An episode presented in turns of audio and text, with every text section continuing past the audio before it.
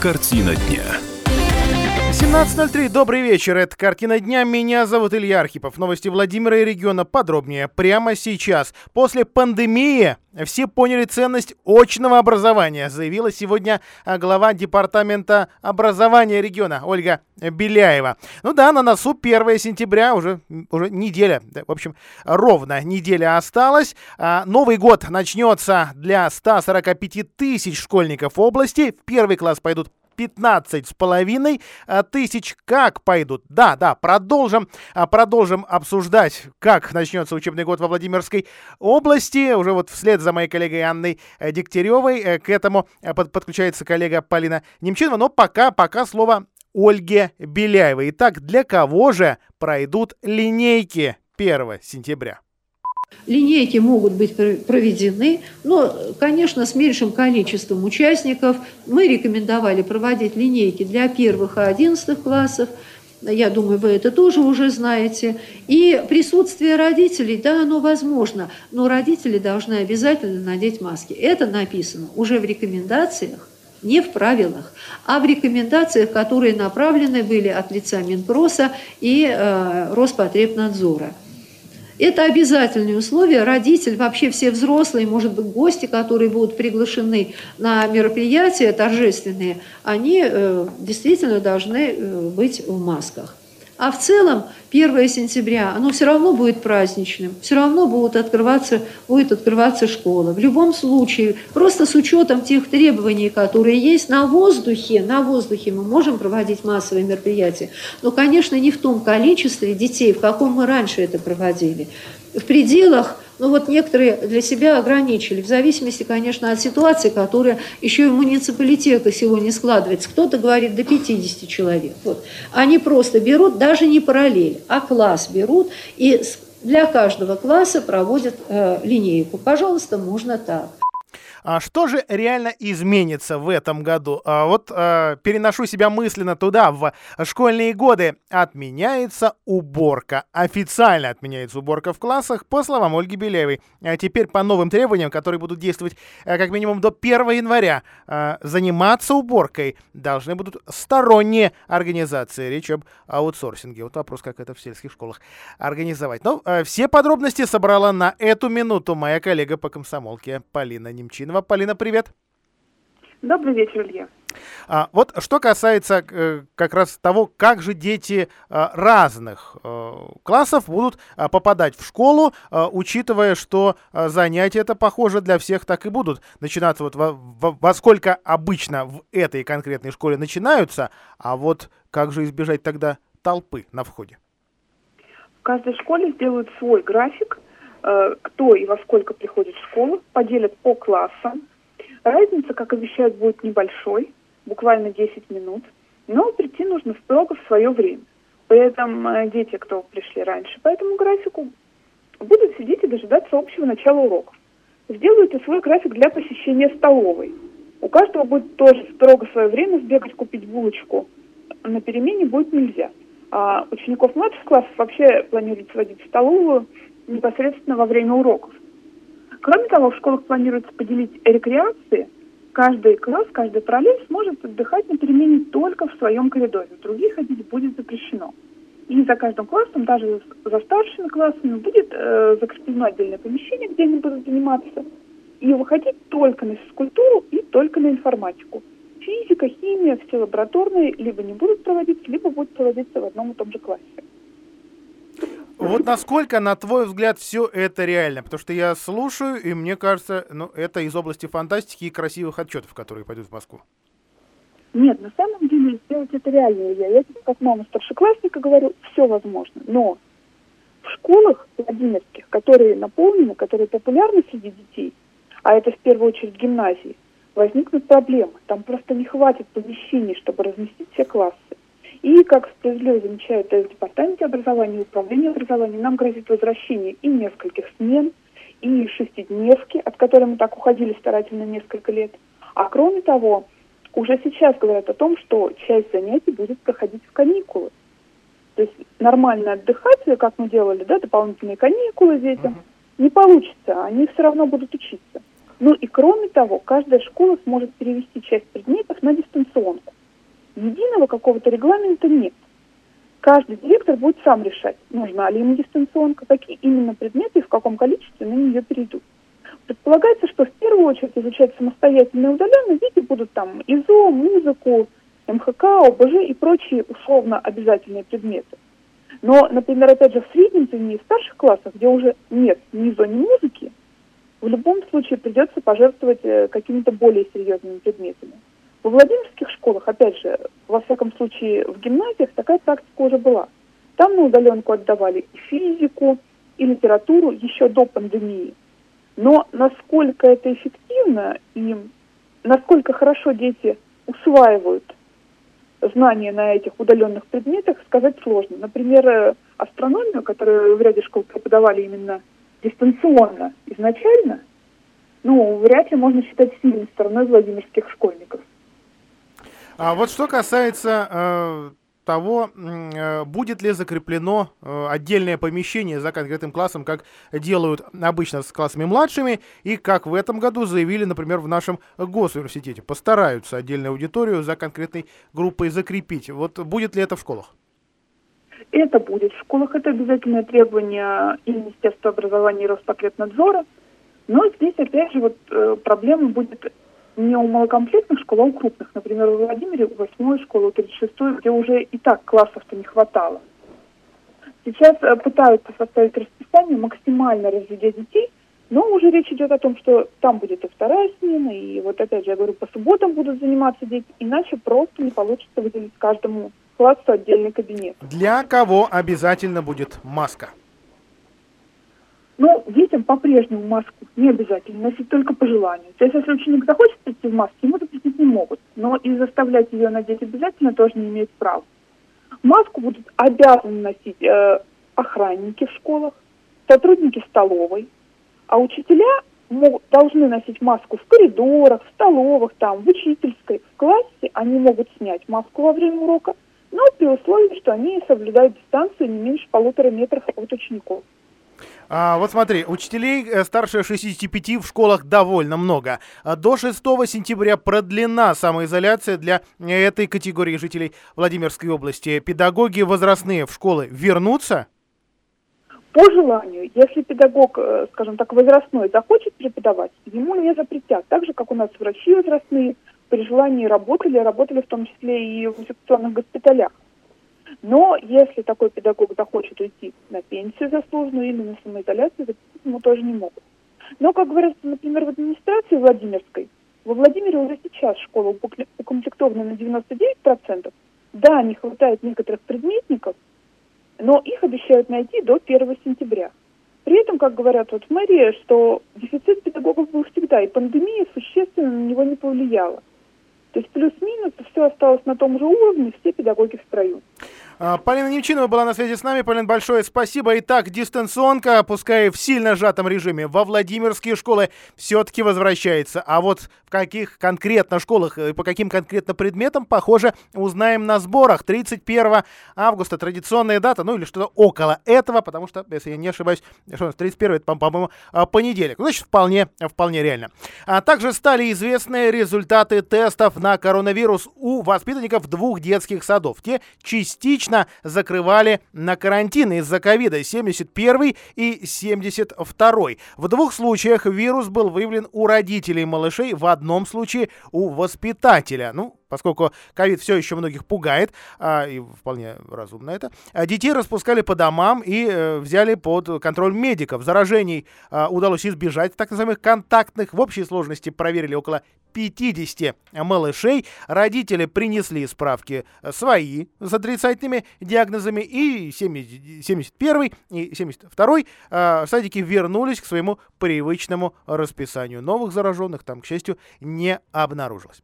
А вот в Кольчугинском районе, как мы уже вчера сообщали, при обрушении заброшенной конюшни, там упала плита перекрытия, погиб ребенок. А, это все произошло 24 августа, около двух часов дня.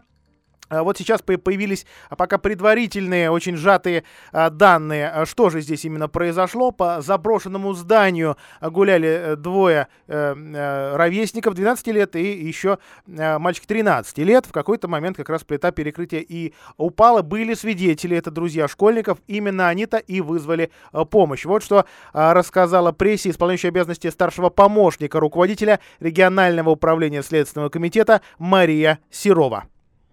Они буквально отошли на 2-3 метра, услышали громкий ну, звук, как будто что-то упало, подбегает, смотрят, мальчики лежат на земле, девочка начали звать, девочка не отвлекалась, но вот они побежали уже за помощью там в деревню близлежащую.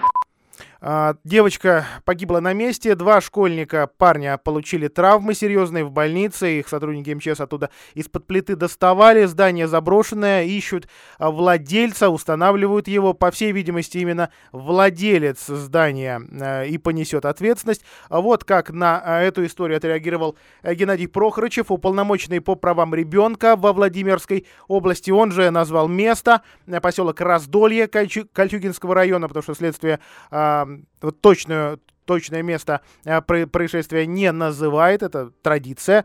А, цитирую, а, подростки гуляли в окрестностях, забрались на заброшенную конюшню, 12-летняя девочка погибла а, сразу. Во Владимирской области официально по региональному реестру более 1200 опасных для жизни и здоровья заброшек.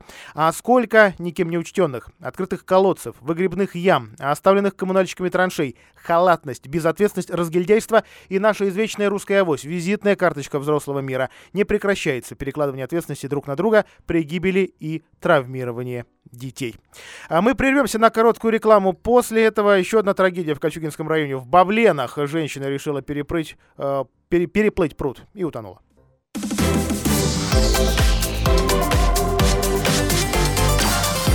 Картина дня. Итак, поселок Бавлены, Кольчугинский район и и, как всегда, алкоголь. 22 августа, минувшие выходные. На пруду в поселке утонула женщина 82 года рождения. Компания, местные жители, отдыхала на, на берегу. А, раньше здесь был официальный пляж, в этом году а, ну, таковых не получилось. А, ковид. После распис... Э, извините, распития спиртного несколько человек, соответственно, придумали забаву переплыть водоем до конца и обратно. А женщина до противоположного берега дотянуть не смогла. Она позвала на помощь, почувствовала, что что-то не так, что она тонет. Ее попытались спасти, но уже, в общем, э, итогов положительных не было. Скорая помощь лишь констатировала смерть. Таким образом, это уже 12-й э, печальный случай на водоемах. Каждый второй, каждый второй из погибших оказался пьяным. У политики все ближе э, период трехдневный 11, 12, 13 сентября, когда владимирцы будут выбирать новый состав городского совета. Соответственно, этот состав, в свою очередь, будет выбирать, ну или продлевать полномочия а, главы администрации, а теперь уже главы города. А, ну, претендентов, а, собственно, на вот этого главу сити-менеджера-мэра а, теперь четверо, а не пятеро. Денис Найденов не допущен до участия в конкурсе. Кто, кто это такой? Предприниматель, кстати, довольно известный и очень успешный. Один из создателей бренда «Лосось и кофе». Потом он свою долю в этой компании продал, создал другую рынок на студеные. Тоже он один из а, совладельцев этого проекта. Он кажется тоже весьма успешным, но уж точно утверждать не буду. Не видел никакой бухгалтерской отчетности. Таким образом, за кресло городначальника будут бороться четверо. Лев Ло Логинов, проректор ВЛГУ, он уже э, в прошлый раз составлял конкуренцию Андрею Шохину. Э, можно предположить, что, в общем, такой э, спойлер, что ли. Ну, это, опять же, предположение. Издатель, депутат ЗАГС Собрания Сергей Казаков, э, давний участок, э, да, давний участок, э, участник, извините, всех э, политических гонок, собственно, сам Андрей э, Шохин, и бывший глава Камешковского района, тоже человек опытный, а еще он руководил управ компании ЖРЭФ-8, был э, постоянным экспертом нашей радиостанции, а, Артем Андреев. Ну, вот, как отмечают многие наблюдатели, до финала, до второго э, тура могут дойти Андрей Шохин и э, Сергей Казаков. Но, опять же, это только предположение пока тех наблюдателей, что у нас э, консультируют консультировали, ну а вот так в городской администрации а, прокомментировали сход с предвыборной гонки, то есть эм, э, тот факт, что э, э, компания, извините, комиссия конкурсная во, во главе с исполняющей обязанности главы города Ларисой Пышониной завернула э, документы э, господина Найденова. Александр Карпилович, официальный представитель мэрии. В отличие от пунктуальных участников, пятый соискатель, предприниматель Денис Найденов, заявился на конкурс опозданием и, как показала проверка, с серьезными ошибками в документах. В результате сегодня он был закономерно отсеян за представление документов не в полном объеме и с нарушением установленного срока. А мусорные скандалы, ну, никуда от них не денешься. Следственный комитет возбудил дело против 23-летнего водителя мусоровоза из Москвы. Он собирался дать взятку полицейскому. 18 августа все произошло. Москвич управлял мусоровозом и завозил столичный мусор в Петушинский район. Заметившие это дело местные жители, а там есть и патрули, которые противодействуют таким акциям, вызвали на место полицейских. Соответственно, те начали составлять протокол. Тут молодой человек-то и, в общем, решил, что у него есть лишние 20 тысяч и вполне себе нормальная сумма для того, чтобы а, претензии к нему э, снять. Сотрудник полиции в общем, отметил, что за это тоже можно поплатиться, э, и сообщил в дежурку. А, но мужчина вовсю продолжал распихивать деньги, э, действия зафиксированы, э, были пресечены, вину мужчина признал, раскаялся. Что теперь ему грозит? Ну, штраф, а может быть и тюремная история. Ну, кстати говоря, в этот же день жители Покрова, а вполне возможно, что это было здесь, потому что точное место следствия не указывает, снимали на видео, как московские мусоровозы у трассы у деревни а, Марачкова. А, это прям вот Пекинка.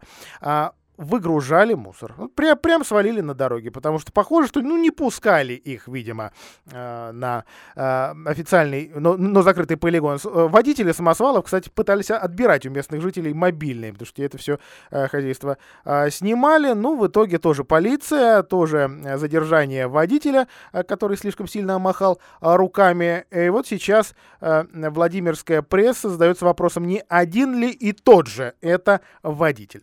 А, что касается касается, опять же, этого подподмосковного э, угла Владимирской области и московского, э, московского же мусора, а может быть не московского, а, компания «Хартия», региональный оператор как раз в этом западном углу области, и энергокомпания «Энергосбыт Волга» теперь будут свои единые счета совместные выставлять за мусор, соответственно, и, и свет в Александровском, Киржачском и Петушинском районах. Им, а, похоже, а, вот этот ЕРИЦ, единый расчетный информационный центр и единая квитанция, или не до единая квитанция, все-таки набила оскомину, ну или, в общем, какие-то собственные а, экономические интересы господа преследуют. Это, что называется, их а, личное дело. Ну, а теперь, если задолженность по услугам вывоза мусора, а, соответственно, есть, можно а, по новому единому платежному документу оплачивать, можно по старому. Это как получится. Здесь еще пока некоторая свобода у жителей а, будет, но, но очень-очень, конечно, ограниченная.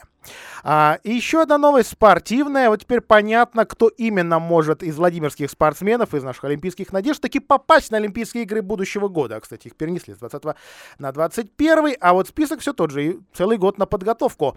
А, спор спортивные гимнасты Анастасия Агафонова, Кирилл Прокопьев, Алексей Ростов, Александр Карцев, Илья Кибартас, легкоатлеты Алена Лысенко, Елена Панова, а, художественная гимнастка Ангелина Шкатова и борец Абуизит Мансыгов. Ну, в в, некоторых данных есть еще у нас э, спортсмены-паралимпийцы. Они тоже могут этот список заметно-заметно э, пополнить. Тоже имена довольно известные в нашем э, регионе. Ну, будем желать ребятам удачи, потому что это, как отмечают спортивные функционеры от Владимирской области, рекордное количество потенциальных олимпийцев, участников, я говорю участников, не, не медалистов, конечно, игр. Ну, действительно, будем болеть за наших ребят. А теперь об археологии. Как-то редко мы о ней вспоминаем. Под Суздалем, ну, практически уникальные находки. Здесь современные технологии помогли найти могильник, который археологи здесь искали и потеряли 150 лет назад. Подробности у Алексея Сухова. Леш, добрый вечер. А, да, здравствуй, Илья. Действительно, уникальные археологические раскопки в этом году прошли под Суздалем, а, возле села Гнездилово. А, дело в том, что там в свое время проводились э, серии раскопок э, еще в 19 веке, в 1851 году знаменитым Алексеем Уваровым. Вот. Потом э, в районе Суздаля проводились раскопки Лапшиным, э, уже под занавес Советского Союза, скажем так. Но при этом э, э, археологи не оставляли попыток найти еще один э, еще один э, крупный могильник, потому что предполагалось, что здесь где-то должен быть кур, должны быть курганы э, времен 10-12 веков, э, но понять, где они сейчас находятся, было очень сложно, поскольку, ну, сам понимаешь, от курганов уже ничего не осталось за 10 веков, и найти могильник удалось только с помощью современных технологий. Леш, а, а так, получается, если от него ничего не осталось, так что там искать? Значит, э, раскопан, разворован и распахан? Или все-таки нет? Нет, он, э, по сути, э, просто распахан, то есть сами захоронения были под землей, но достаточно близко, кстати, к земле, и потом, когда уже раскопки проводились, кстати, многие захоронения оказались повреждены, и в том числе и плугом. Кости, и кости были повреждены, да, плугом, и предметы многие средневековые были в не очень хорошем состоянии. Зато хорошо сохранились как раз северная часть э, погребений. Э, там э, распашки практически не было, поэтому там очень много находок было. Ну а если возвращаться к тому, как вот, собственно, сам могильник нашли, то там воспользовались записями, записями нашего Владимирского землемера XIX века Василия Аляева – а, он помогал Алексею Уварову в раскопках и все очень подробно запротоколировал. В итоге его данные занесли э, в компьютер, оцифровали с помощью GIS-технологий а, и наложили с помощью методов геофизики современные данные по, по ландшафту Суздальского района. И в итоге удалось при помощи магнитной съемки вот этой определить приблизительное расположение потенциального могильника. И когда уже начали копать, действительно э, подтвердились данные, многие захоронения оказались э, не э, исследованы, и находки, в общем-то, позволяют сделать вывод о том, что под Суздалем а у нас достаточно серьез... богатые военные захоронения.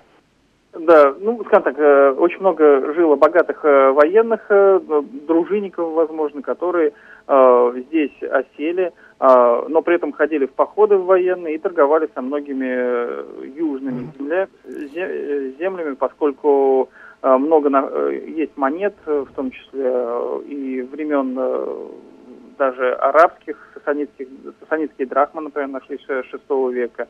Вообще сасанитские правители, они прекратили после завоевания Персии арабами э, чеканить монеты, но часть из них оставалась в обращении и поступала на Русь вот через Хорошо. Ты профессиональный историк, я тебя вынужден остановить. я понимаю, что а, ты будешь долго рассказывать. Спасибо тебе большое за эту новость. Подробности в материале Алексея Сухова на kp.ru. Также будем ждать, когда же наконец на эти находки можно будет а, посмотреть простому а, жителю Владимирской области или туристу. Через пять минут картина дня будет продолжена. Поговорим о, о открытом форуме социальных предпринимателей во Владимирской области. Стартует он на этой неделе неделе. Оставайтесь с нами. Картина дня.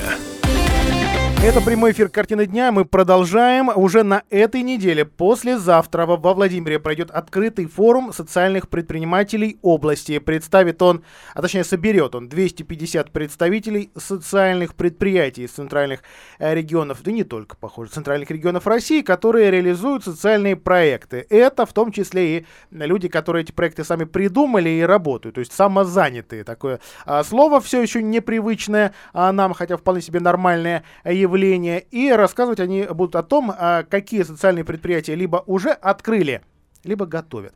Но вот о том, что такое социальное предприятие в условиях 2020 ну, пока 20 еще года, в условиях 21 века, э, в условиях, наверное, еще и ковида, почему его не вспомнить в конце концов. Попробуем выяснить у Виталия Фатеева, эксперта фонда «Наше будущее», социального предпринимателя из Орла. Виталий, добрый вечер. Здравствуйте, Илья. И Михаила Осокина, председателя Владимирской областной организации Всероссийского общества инвалидов и организатора открытого форума социальных предпринимателей. Добрый Михаил Геннадьевич, добрый вечер. А, ну, вот позвольте все-таки вопрос, ну или скорее, скорее такой спор. Вот для меня кто такой социальный социальный предприниматель. Вот если просто предприниматель платит налоги, и платит зарплату своим работникам, и вообще дает им э, работу, да, вот для меня он уже социальный предприниматель. Все остальное, ну, это что-то такое, личная инициатива. Соответственно, тот, кто налоги не платит, он а социальный предприниматель. Нет, он, конечно, безусловно, молодец, что платит налоги, и мы нежно любим за это, но на самом деле социальным его делает не совсем э, уплата налогов, а то, то направление деятельности, которое он реализует. Вот если в его работе он еще по ходу своей жизни меняет наше окружение к лучшему, если он решает острые социальные проблемы, то он тут в этот момент и становится социальным предпринимателем. И при этом, это же у нас юридическое понятие, нужно соблюсти достаточно большое количество требований, стать социальным предпринимателем со статусом. Дело достаточно нелегкое. А, так, уважаемый Виталий, насколько понимаю, вот ваш проект это, это как раз то самое социальное предпринимательство. О нем чуть подробнее. Да, действительно, мы занимаемся социальным предпринимательством, и само понятие было закреплено в прошлом году, в 2019, а, на уровне 209 федерального закона. А, и, ну, чтобы было больше понимания, вы сказали и затронули вопрос, кто же все-таки относится к социальным предпринимателям, и он, ну, очень, так скажем, в яблочко, потому что э, любой человек, который ведет социальную деятельность, он так или иначе претендует. Есть вопросы там с некоммерческими организациями, есть много вопросов, э, которые идут параллельно, но все-таки на данный момент регламентируется это 209 федеральный закон, это только субъекты МСП, э, которые э, государство определяет по четырем критериям, которые прописаны, и ну, есть э, процедура, которая понятна, там собирается пакет документов ежегодно, э, рассмотрение Решение проводится коллегиально, каждым субъектом Российской Федерации отдельно. Вот. Ну и вот, собственно, так или иначе, по этим критериям мы определяем свой статус. А, что же делаем мы? Ну, у нас а, в Орле свой образовательный центр, около 800 квадратных метров. То есть там студии дизайна, декора, звука студия, анимационная студия, концертный зал, проектный офис, хореографические помещения, несколько производственных помещений. То есть мы ну, относительно крупное предприятие, если брать ну, в таких масштабах, потому что у нас там порядка 25 человек задействовано одновременно в разных проектных направлениях. Но назвать себя стопроцентным предпринимателям у меня язык не повернется, поскольку мы, наверное, все-таки больше структура, которая поддерживает этих предпринимателей. И вот э, в части опыта мы сюда и приехали, потому что Михаил Геннадьевич э, ежегодно проводит э, форумы и мероприятия, которые, на мой взгляд, являются одними из флагманских в этой отрасли. И вот как раз э, и слет Владимирский ВАИ, и группу, которую мы привезли, а привезли мы ни много ни мало 14 человек сюда вместе со мной, это э, предприниматели Орловской области, области и предприниматели Курской области. Безусловно, в том году они э, получили колоссальный опыт, поскольку посетили предприятие, э, куда же опять э, Михаил Геннадьевич нас свозил, обменялись контактами, расширили клиентскую базу, и вот с точки зрения продвижения новой формации, подсмотреть у кого что, Владимирский слет для меня, ну, это одно из прям топовых мероприятий, которые обязательно стоит посетить. Тогда снова Михаил Геннадьевич. Так, вот давайте все-таки по конкретным предприятиям Владимирским, для того, чтобы картинка какая-то в голове голове представилось, что за предприятия у нас реально могут считаться, могут себя считать. И мы их можем считать. Ну, смотрите, а, мы, мы можем считать уже социальными предприятиями всего лишь 38 организаций. Да? Это очень немного, с учетом того, что у нас субъектов МСП, по-моему, 52,5 тысячи. Соотношение, вот, вы сами понимаете, совершенно несправедливое, потому что по факту их реально больше. Вот про, э, Виталий упомянул четыре критерия. Вот первый из них, да, это те, кто занимается а, занятостью людей, э, которые принадлежат к определенным группам риска. Да. Это люди после 50 лет, матери-одиночки, выпускники домов-интернатов, да, люди с инвалидностью, много их, да.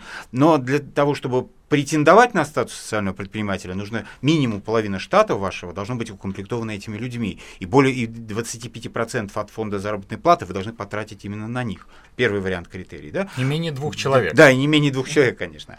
А второй вариант, это если они уже существуют такие предприятия, а вы у них берете продукцию и ее реализуете. И опять же, в вале вашей продукции не менее 50% от этого.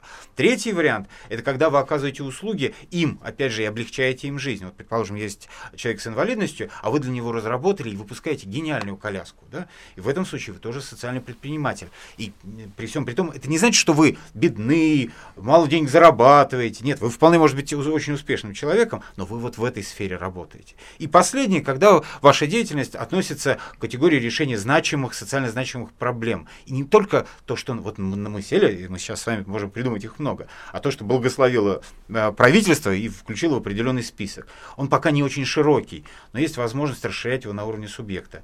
Там дети, э, дошкольное образование, э, социально-культурные проекты, вот, которые реализуют в том музеи, числе Виталий, в том числе. музеи, э, вот, вот это все туда попадает. Так, а когда я представляю себе социальное предприятие, ну еще когда вижу вас, уважаемый Михаил Геннадьевич, я себе представляю э, предприятие, где работают инвалиды. Но вот последнее время во Владимирской области я таких предприятий как-то не слышу. Не слышу, потому что у них э, то ли предприятия исчезли, то ли у них финансовые проблемы исчезли, а скорее всего и то, и то, и то. Здесь, смотрите, есть одна серьезная, на мой взгляд, пока проблема с трудом разрешаемое. Дело в том, что э, многие рабочие места, которые здесь созданы для инвалидов, они созданы на базе общественных организаций. Так. Да? А вот это не предпринимательство? А это не СП, да. То есть, соответственно, они не являются субъектом малого, предприним... Э, малого и среднего uh-huh. предпринимательства, значит, в реестр они не попадут.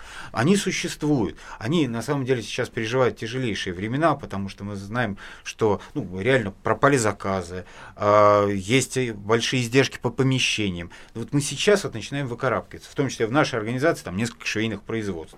Прямо скажем, очень нелегко живут. Так, кто же будет делиться успешным опытом? Пофамильно? Пофамильно у нас приехал замечательный эксперт по доступной среде и, кстати, и инклюзивному туризму. Роскошный э, человек Александр Попов. Он приехал к нам из Воронежа, расскажет нам. Это просто гениально. У нас из Новосибирска приехал Андрей Пангаев. Он эксперт по экотури... Э, э, экопроектам, сити-фермерству, вообще всем проектам в сфере сельского хозяйства. В Сибири Сибири сельское хозяйство, да, вы понимаете. Вот, у нас, а, опять же, а, приехали из Татарстана, из Казани, у них совершенно роскошный комбинат а, надомного труда, то есть то, чего сейчас утрачено, тем не менее, вот они, у них вполне пристойный оборот. У них до 35 миллионов рублей в год. Это надомным трудом инвалидов они отрабатывают. И многие-многие другие. Потому что вот я вам просто самые яркие моменты. А есть еще и близлежащие территории, которые тоже к нам приехали. Им каждому есть что рассказать. А, а соответственно, эти граждане, эти эксперты придут заражать своим да, опытом, заражать безусловно. идеей. А, вот, уважаемый Виталий, вы тоже заражаете, да? А где сами? Идею подхватили? Где ей заразились? Mm, ну, это скорее воспитание надо искать. С 13 лет я занимался в военно-патриотическом клубе, а, потом увлекся историей реконструкции, потом понял, что а, надо идти в направлении социальных проектов, а социальные проекты тесно связаны, когда начинаешь погружаться, понимаешь, что на общественной работе долго нельзя протянуть, надо подключать э, механизм предпринимательства. Поэтому данная наша деятельность, она, скажем так, собрала вот этот симбиоз предпринимательства и некоммерческого сектора, и вот в таком формате мы и черпаем свои идеи, потому что э, предприниматель, прежде всего от слова предприниматель, предприимчивый. А, у нас законодательство позволяет одновременно развивать и коммерческие, и некоммерческие сектора. А, разные юрформы — это инструменты, которые преследуют свои задачи. И вот мы уже на, ну, на протяжении трех лет, как занялись социальным предпринимательством, успешно вышли на уровень того, что являемся системно поддерживающей организацией, общественной, даже, ну, естественно, тесно сотрудничаем там и с государственными структурами, и с общественными организациями, и с фондами ключевыми. Вот, но идеи только в обсуждении, только э, в таких нетворкингах, которые будут происходить на протяжении нескольких дней здесь, во Владимирской области. Обсуждение. То есть форум — это не только, собственно, соло, это не только вот эти мастер-классы или какие-то выступления э, с представлением, но и... и сообщество, и, прежде всего сообщество. Потому что на самом деле, вот пока нет вот этого живого общения и нет обмена опытом, вот просто сидя за столом с, с демонстрациями, с показами какого-то своих ошибок, в конце концов, этого действительно ничего, ничего не получится. И более того, мы собираем не только предпринимателей. У нас еще есть и очень продвинутые некоммерческие организации, у которых на самом деле они вот находятся в одном шаге до предпринимательства. У них модели вполне можно превращать в финансово устойчивые, чтобы там был, генерировался какой-то доход. И мы их тоже подталкиваем, потому потому что на самом деле это обеспечит э, достаточно стабильное финансирование. То есть не просто жить от гранта до гранта, а запуститься и достаточно долгое время просуществовать за счет вполне себе оплачиваемой работы. А мы сделаем короткую паузу, после этого продолжим разговор об открытом форуме социальных предпринимателей Владимирской области. Он, напомню, стартует через два дня, 27 августа. Картина дня. Об открытом форуме социальных предпринимателей Владимирской области, это, в общем, не только Владимирской области, говорим. А мы в прямом эфире Владимирской комсомолки с Виталием Фатеевым, экспертом фонда «Наше будущее» и Михаилом Осокиным, председателем областной организации Всероссийского общества инвалидов и организатором вот этого открытого а, форума а, социальных предпринимателей. А, кстати говоря, ведь будут и федеральные эксперты, будут чиновники, в конце концов, потому что до, их, до, до них тоже надо как-то достучаться. Так получилось, что у нас очень представительный форум. Давайте всех помянем. Да, а я с удовольствием. Дело в том, что вот для того, чтобы его провести, тут надо было привлечь действительно огромное количество людей. А, прежде всего у нас э, была оказана помощь Центральным управлением Всероссийского общества инвалидов. И вот те люди, которые сейчас при, уже приехали, будут долгое время, у них еще есть учебная программа. Вот это вот заслуга Центрального управления. Вот без них бы это не случилось. У нас и помог и госуниверситет, потому что наши замечательные волонтеры и многие из наших преподавателей это все из, из, из такого кладезя наших кадров, э, все, всевозможных нашего родного универа.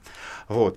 Плюс еще э, фонд «Наше будущее», потому что а, то, то, тоже и Виталий как эксперт, и еще подъедет э, заместитель исполнительного директора, то есть тоже достаточно высоко представлена. Да, и... Владимирский областной бизнес-инкубатор. Да, безусловно. Центр поддержки что... бизнеса «Мой бизнес». Кстати, давайте да. прямо сейчас свяжемся с Дарьей Гречихиной, менеджером поддержки предпринимателей Центра «Мой бизнес». Дарья, добрый вечер. Здравствуйте. А, вот а, центр «Мой бизнес», он ведет реестр а, социальных пред предпринимателей, как мы уже в прямом эфире выяснили, пока не очень большой, но будем надеяться, а, форум даст толчок а, такому а, увеличению на порядок, может быть, а, социальных предпринимателей. А вот чем конкретно центр может таким предприятиям, которые себя осознали как социальные или имеют право на, на такое понятие, чем центр им может помочь? Именно на Центр поддержки предпринимательства на данный момент именно предприниматели, вошедшие в реестр, могут воспользоваться специализированными мерами поддержки. В первую очередь это субъекты малого и среднего предпринимательства, имеющие статус социального предприятия и осуществляющие деятельность на территории монопрофильных муниципальных образований, таких как Ставрово, Курлово, Вязники, Гороховец, Камешково, Меленки и Кольчугина. У них идет а, дополнительная программа а, поддержки социального предприятия предприятия. Также э, микрокредитная компания Фонда содействия развития малого и среднего предпринимательства Владимирской области разработала продукт социальный, которым может воспользоваться субъект малого и среднего предпринимательства, осуществляющий деятельность в сфере социального предпринимательства. Процентная ставка этого продукта 2% годовых, срок кредита до 36 месяцев. А, спасибо большое. Вот Дарья Гречихина на связи с нами из центра «Мой бизнес». А, да, кажется, что все-все-все все это ограничения, все оговорки, в том числе они, конечно, задают такое пока небольшое количество социальных а, пред, предприятий, но, в общем... Я бы вот обратил внимание, э, Дарья сказала, что вот эти вот наши моногорода... А, у, у них, нас, по-моему, 8. У нас, да, мы, у нас довольно богато моногородами наша Владимирская область, а у них действительно вот эта отдельная программа. И более того, она деньга, деньгами обеспечена. То есть ну, вот по прошлым годам была возможность получить грант, именно грант не... Который а, возвращать не надо. Да, который возвращать не надо, да, до полутора миллионов рублей. Это очень значимо, потому что э, и государство понимает, что в моногородах надо решать социальные проблемы, и надо стимулировать тех самых социальных предпринимателей. Так что вот там и надо открывать. Уважаемые гости, на ваш взгляд, все-таки какая из идей социального бизнеса э, самая заразная, э, самая, может быть, успешная? Сделать мир лучше.